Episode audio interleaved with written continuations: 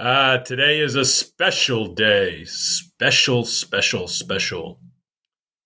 Your host, me, Hugo V, celebrates 23 years today without gambling. It was really the start of recovery.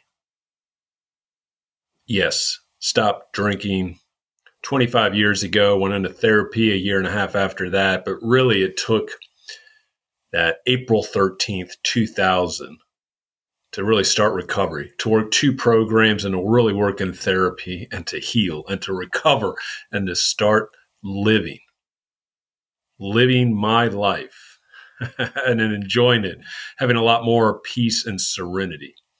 This is the 1% in Recovery podcast, where we always say that you've got to laugh every day. you've got to work hard. You've got to work hard in your job, your business, and you've got to work hard in your relationships. And you've got to love unconditionally. Recovery is beautiful. Your EQ is your IQ.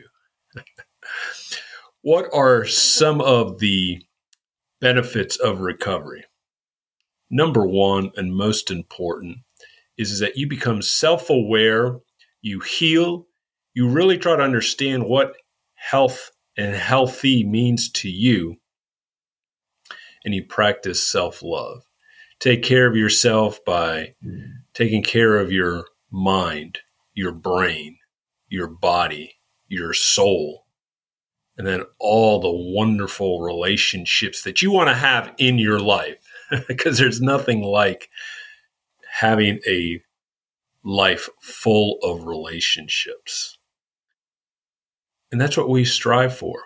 That is why we work the steps work the steps the way they were written, work the steps and the 12 steps explained. I can help you recover in 90 days. Work all 12 steps in 90 days. That is the beauty of my course. And the reason I came up with this course is, is because I watched myself take over a year and a half to get through the steps, to get really into more recovery. I also watch so many other people either start the steps, take way too long in the steps, or somehow not finish or not even start or leave the program because they would get frustrated with all this negativity that is written in the steps, like Catholicism. Now, it works. Hey, it worked for me and it works for so many, but it takes a while to really grasp those concepts and the complexity of this. I designed everything to be simplified. and that's what really recovery should be. Recovery should be very simple. The real big question is, is what do you want to do with your life? Addiction is not working for you. Whether it's gambling, drinking, drugging, food, sex, video games, shopping, whatever it is, that's not getting the true essence of you. To be able to read a book, work out, take a walk, be around people, be relaxed, not filled with so much anxiety or depression or worry. And knowing that you can actually live a fulfilled life. People need to embrace what they have. I've developed things within my website, lifeiswonderful.love, L O V E got this recovery scorecard. Using metrics in recovery. You get a point for going to a meeting, you get a point for talking, you get a point for exercise, you get a point for praying, you get a point for eating fruit, you get a point for listening to music. All these different things, and you accumulate that.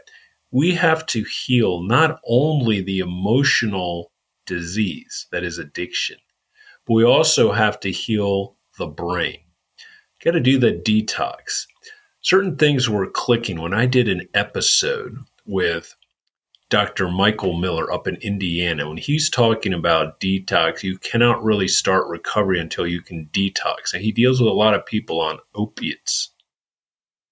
And I think that episode, I want to say that episode is episode 73.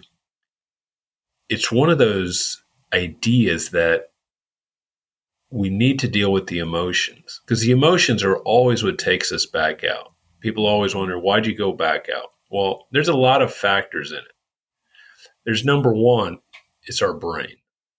Our subconscious tells us so many negative activities. That's why we go back out. We have to work, like work out our brain. Our brain is weak, and it's almost like we have to pick up some dumbbells and start curling away. So I always say when I work step one, and I always give away step one for free. Step one is first you got to write down all the different goals and all the different categories your spiritual, your health, your financial, your family goals. But also, most important is you got to talk about your subconscious.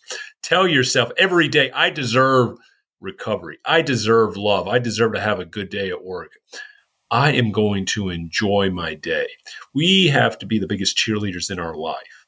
And it goes in the same thing when Dr. Mike was talking about how to detox. You know, you take certain medications so the brain can almost push out all those toxins, the chemical toxins, the emotion. Then we can start working on the emotional toxins.